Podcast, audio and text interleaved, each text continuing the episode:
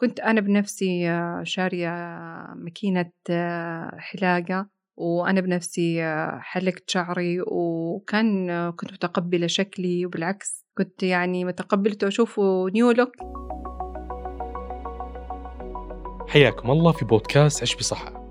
هذا البودكاست هو أحد منتجات المنصة الرئيسية للتوعية الصحية بوزارة الصحة. الوظيفة أو الدراسة، الزواج أو الابتعاث، وكثير من الأسئلة اللي تعترض حياتنا وتحتاج منا القرار.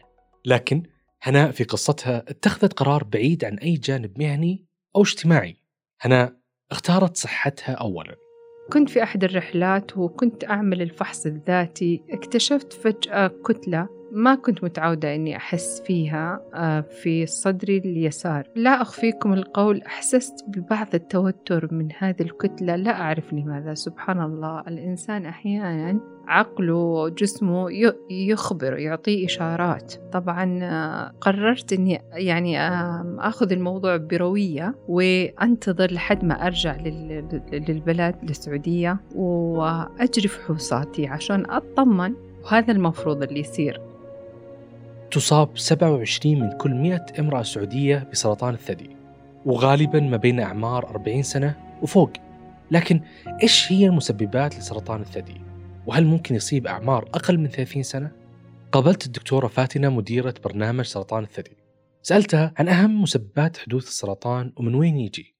هلأ الأسباب لسرطان الثدي غير معروفة. معظم أنواع السرطانات لسبب غير معروف. في شيء من سميه عوامل خطورة بتزيد احتمالية الإصابة، لكن السبب اللي بيخلي الخلية تتحول وتصير تتكاثر بشكل خبيث وسريع، يعني تغيير في الدي ان اي تبع الخلية، غير معروف. هناك عوامل بتزيد منها لكن غير معروف السبب. لكن في عوامل خطورة، في عوامل خطورة تنقسم إلى قسمين. عوامل خطورة لا نستطيع التحكم فيها، عوامل خطورة ممكن أنك أنت تغيرها وتتحسن فيها بحيث أنك تقلل من نسبة الإصابة، مثل العوامل اللي غير لا نتحكم فيها. العمر والجنس هن أكثر عاملين. مجرد أنه جنسها يعني أنثى، هذا عامل جدا كبير. والعمر طبعاً مع تقدم العمر بصير زيادة، يعني مثلاً بالثلاثينات أو أو خلينا نقول بالعشرينات يمكن واحدة من ألفين وسبعمائة سيدة ممكن تصاب بالفيها، لكن لما نصل للأربعين بيبدأ الأعداد تقل فيها تماماً، لنصل بحيث أنه خلال مراحل العمر السيدة، خلال مراحل واحدة من ثمان نساء معرضة للإصابة بسرطان الثدي. من العوامل اللي وأيضا العوامل الوراثية، يعني في تغيرات أصلا جينية موجودة لدى العائلة نفسها، وهي تشكل حوالي خمسة إلى عشرة بالمئة مش أكتر. أورام السرطان معروفة بنوعين، أورام خبيثة وأورام حميدة. ثمانين بالمئة من أورام الثدي تكون حميدة غير سرطانية. بعد ما رجعت هناء من رحلتها وقررت تبدأ الفحوصات مع الطبيب المختص، صار اللي كانت خايفة منه. جلست مع الطبيب، والطبيب هو زميل يعني لأني أنا أعمل في أحد المستشفيات الحكومية، فقال لي هو الورم بعد بعد ما عملنا العينة هو كانسر. أخذت كذا دقائق كذا كأني فصلت، يعني أبغى أستوعب الموضوع. لا شعوريا كذا مخي وقف شوي، بعدين أحس حسيت باللحظة، حسيت بالكلمة، فكأني استوعبتها، كأنها يعني دخلت في مخي وفهمتها.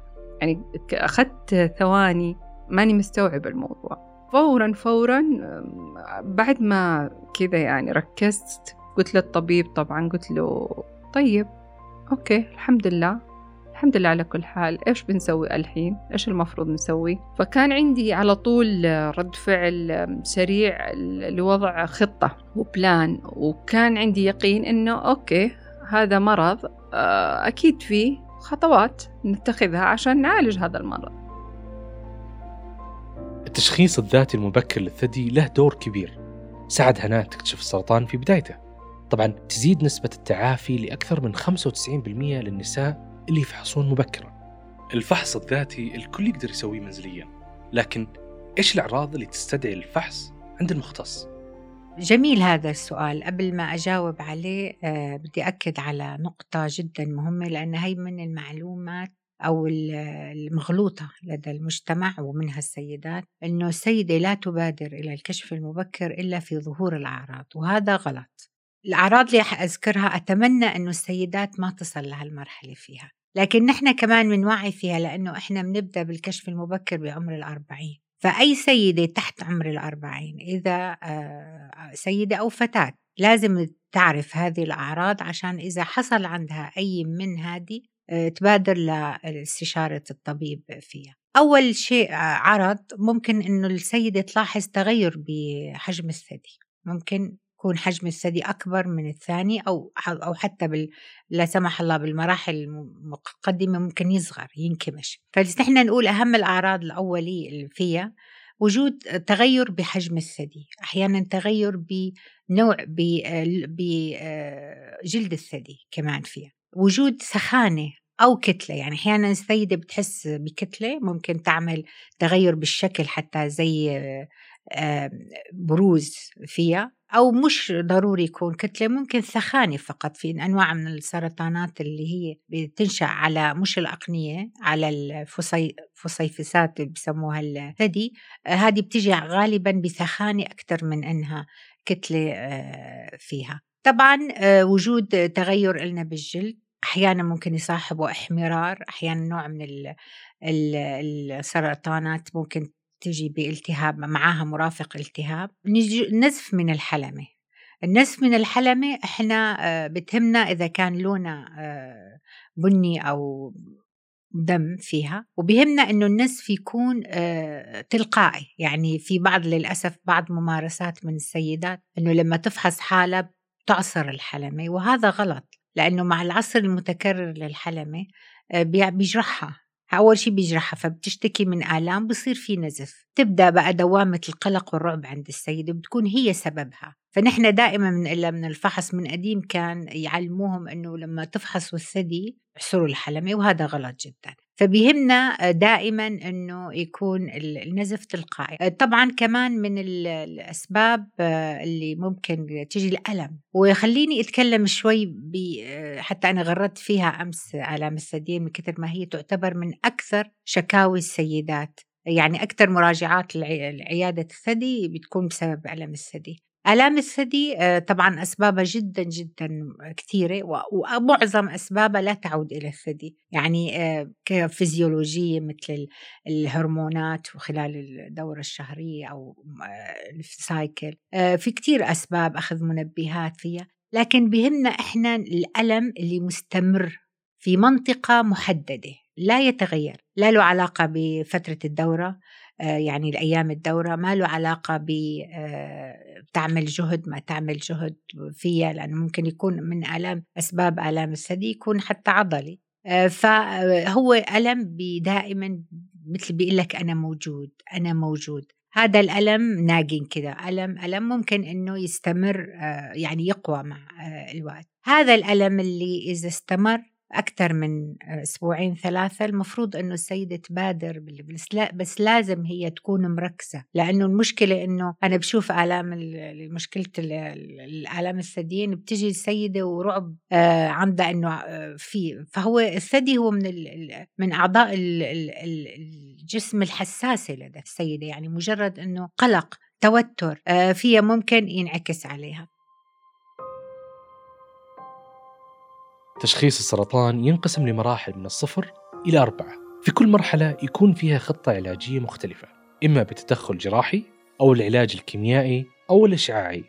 بعد ما تم تشخيص هناء بسرطان الثدي بدأت مرحلتها العلاجية.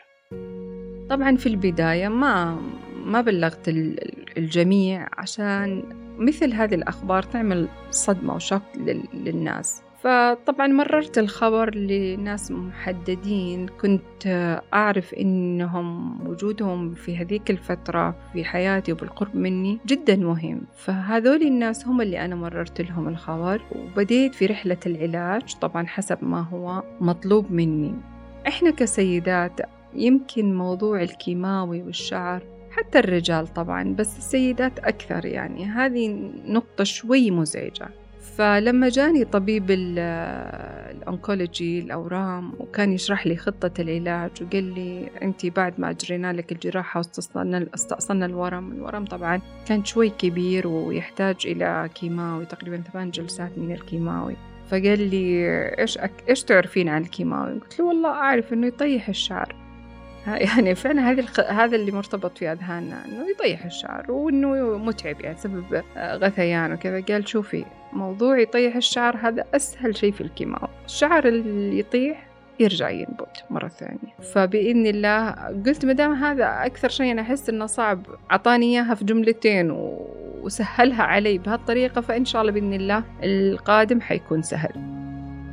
وفعلا بدينا في رحلة العلاج. بعد ما عملت العملية بديت في الكيماوي وكنت أخذ أخذت ثمان جرعات متفاوتة. بعد الكيماوي أكيد في أعراض جانبية، كنت أخذ أخذ كل جرعة على إنها ستيب، يعني ستيب تقربني من إن شاء الله بإذن الله الشفاء ومن العودة للحياة الطبيعية. فكنت متعجلة متعجلة إني أخذ الجرعة اللي بعدها عشان أخلص، يعني رغم أنها كانت تتعبني إلا إني كنت مستعجلة عليها لأني كنت حاستها زي المرحلة اللي أبغى أروح المرحلة اللي بعدها عشان أخلص كل ال... كل زي كأنها جيم، يعني بخلص المرحلة هذه أروح اللي بعدها عشان خلاص أسوي جيم أوفر وانتهي من هذا الموضوع وخلاص وأطوي. وكنت دائما بعد كل جرعة أكافئ نفسي، يعني أول كم يوم أكون شوي تعبانة والمناعة ضعيفة بعدين أكافئ نفسي، أما بإني مثلا أروح في مكان منتجع إذا حصل لي مثلا أغير جو كذا، طبعا في حدود النصائح الطبية يعني إني أحافظ على صحتي ما أختلط ناس كثير وهكذا.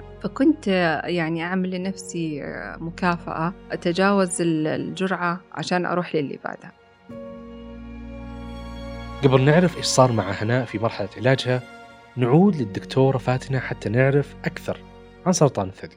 ودنا نعرف دكتورة إجابات لكثير من أسئلة الشائعات حول سرطان الثدي، ويبدأ بسؤال هل ممكن ينتقل السرطان من الثدي لأجزاء ثانية من الجسم؟ للأسف أكيد. هو السرطان عبارة عن تكاثر غير منظم وسريع للخلايا، يكون خلايا أصلا متواجدة بأي، طبعا الخلايا مختلفة حسب نوع العضو، بس إذا قلنا الثدي تكون على خلايا الثدي أصلا، فبيصير حدث أو شيء اللي هذا عم نحاول نعرف سببه بيخليها أن تتكاثر بشكل غير منتظم وسريع. تبدأ تتكاثر بالمنطقة بعدين تكسر الجدار وبتطلع للمناطق. غالبا مسيرتها بالنسبة لسرطان الثدي بتبدأ بالعقد الليمفاوية اللي موجودة بمحيط الثدي وغالباً بالقبض، بعدين بتنتشر ل... يعني لكل أعضاء الجسم إذا ضلت السيدة ما عم تتعالج وفيها. طيب وهل العمليات التجميلية أو حملات الثدي تسبب السرطان؟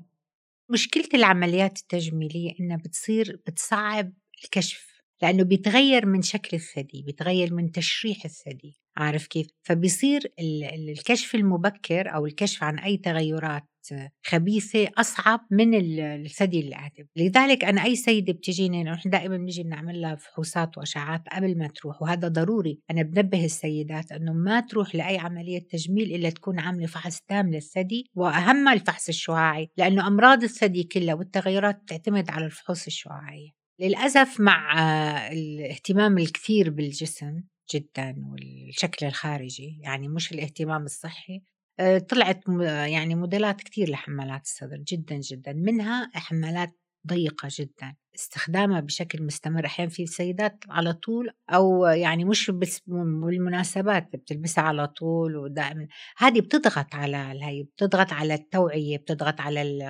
الأوعية الليمفاوية، فممكن تعمل احتقان، ممكن تعمل آلام definitely بتعمل. يعني إحنا من أسباب آلام الثدي إنه السيدة بترتدي حمالات صدر غير مناسبة إلى إن كان حجمها أو نوعها بحيث إنها تكون ضاغطة، هذه بتعمل آلام الثديين.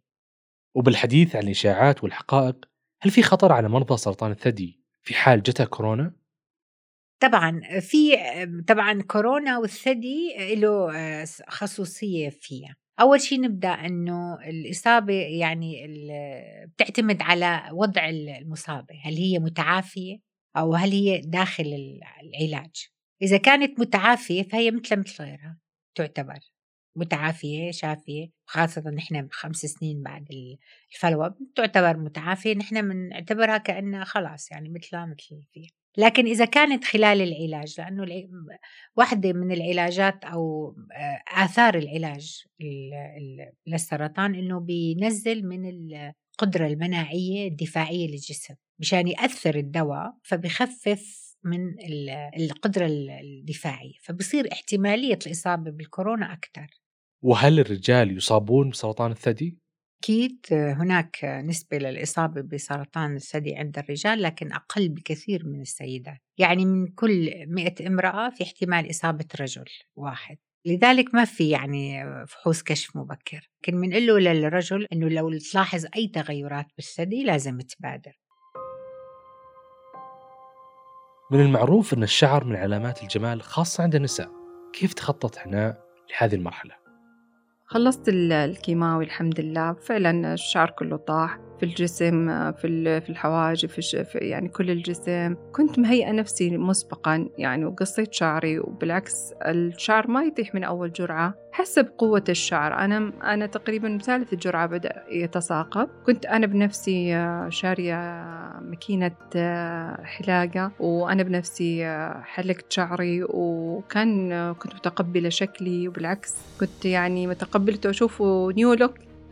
طبعا كنت أسأل يعني متى حيرجع الشعر ينبت، فطبعا بعد آخر جرعة قال لي الدكتور بعد آخر جرعة من كيماوي يعني أعطي نفسك شهر شهرين حيبدأ بيبي هير شوي شوي شوي، ويعني ويزيد الشعر وينمو إن شاء الله ويرجع الوضع الطبيعي. فعلا الحمد لله زي كل شيء في الجسم، زي التعب زي الإرهاق اللي كنا نمر فيه آه، أثناء الكيماوي، الشعر كذلك أخذ آه، مرحلته، أخذ وقته، عدى الحمد لله. وبقية الأشياء عدت بشكل جدا آه، آم، جدا جدا الحمد لله من فضل الله مقبول و- ومرضي، وعدت لحياتي الطبيعية ولأولادي ولبيتي بشكل يعني جدا مرضي الحمد لله.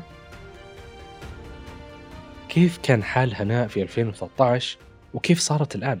عشرين دقيقة لموعد الفحص تنقذ حياتك.